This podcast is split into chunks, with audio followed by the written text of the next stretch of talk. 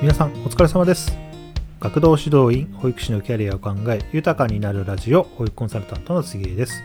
えー、さて今回ですねしくじり先生杉江の学童経営者時代のしくじり団4選の後編になります、えー、4つあるうちの、えー、2つですね後半部分になりますので、えよろしくお願いいたします。では順番に話をしていきましょう。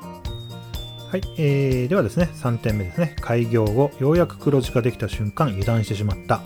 えー、まあ、油断した結果、経営が甘くなってですね、翌年きっちり赤字になったというお話なんですけれども、えー、まあ、ちょっとこれが一番かっこ悪いお話ですね、私の中では。もう本当にお話するのは恥ずかしいんですが、まあ、ちょっとお話していきます。でまあ、本当にあの起業してですね、まあ、最初あの前回の放送でも言いましたけれども、まあ、ちょっとスタートもこけまして、えスタートダッシュに失敗したんですが、まあ、本当に、えー、皆さんの努力でですね、まあ、5年ぐらいでですね、まあ、黒字化できたんですね。あのまあ、これは本当に嬉しいことなんですけどもあのそうした時に私が何を思ったのかというとですねあやったなと、えー、やり遂げたなということでですねあのまあ一定のこう達成感というんですかね、まあ、満足をしてしまったんですよね。もう何を満足してんだっていうお話なんですが、あのちょっとなんか満足感みたいなのも出てしまったんですね。そうするとこう、あまああのこのやり方でいいんだと、このままでいいんだと、でこのやり方だけ、えー、まあ、今後もやっていこうと、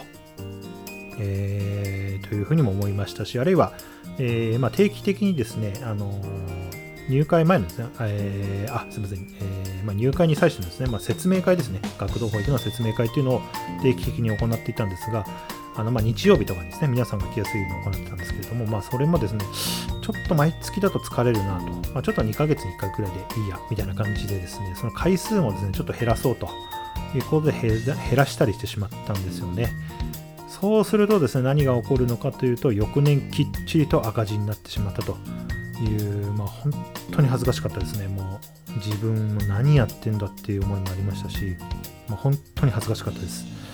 なので、もう本当にその恥ずかしいことをですね、とにかく取り戻したいと、もう本当従業員にも申し訳なかったですし、なのでもちろん、えー、役員報酬は減りました、えー、当たり前ですけども減らしまして、えー、まあ、翌年ですね、もう絶対に取り返すぞと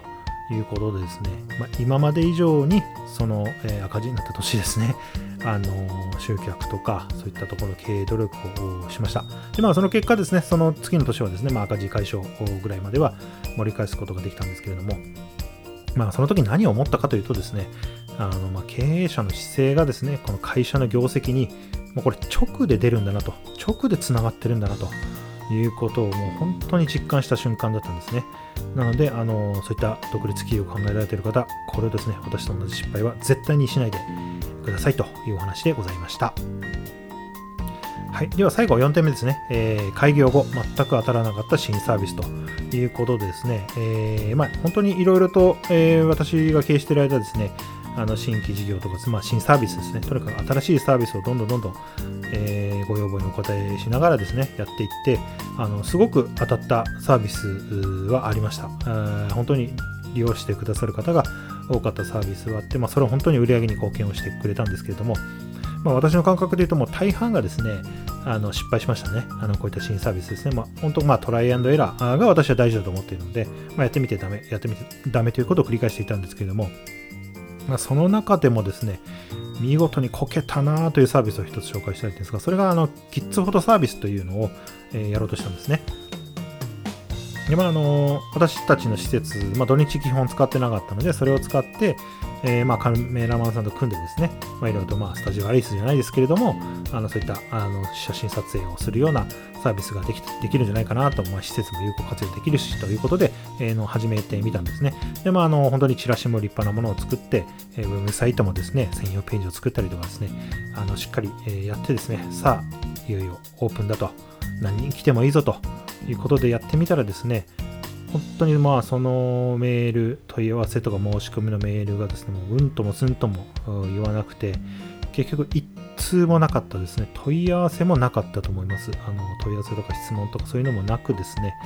もう一通もない状況がまあ本当に数ヶ月続きましてまああの結局はもうあのあもうこれも全然ダメだということでもうすぐ撤退しましたそれは。なのでまあ本当にあのカメラマンさんとかですね えーまあ、従業員もそうですし、まあ、チラシとかそういうサイトを作ってくださった方、本当に申し訳なかったですし、まあ、何よりあの、まあ、そんなに大きな額ではなかったですが、赤字を残してしまったということも会社に対しても本当に申し訳ないなと思いました。で、まあ、あの今思うとですね、まあ、もちろんあのその地域の市場のね、えー、とニーズがマッチしなかったと、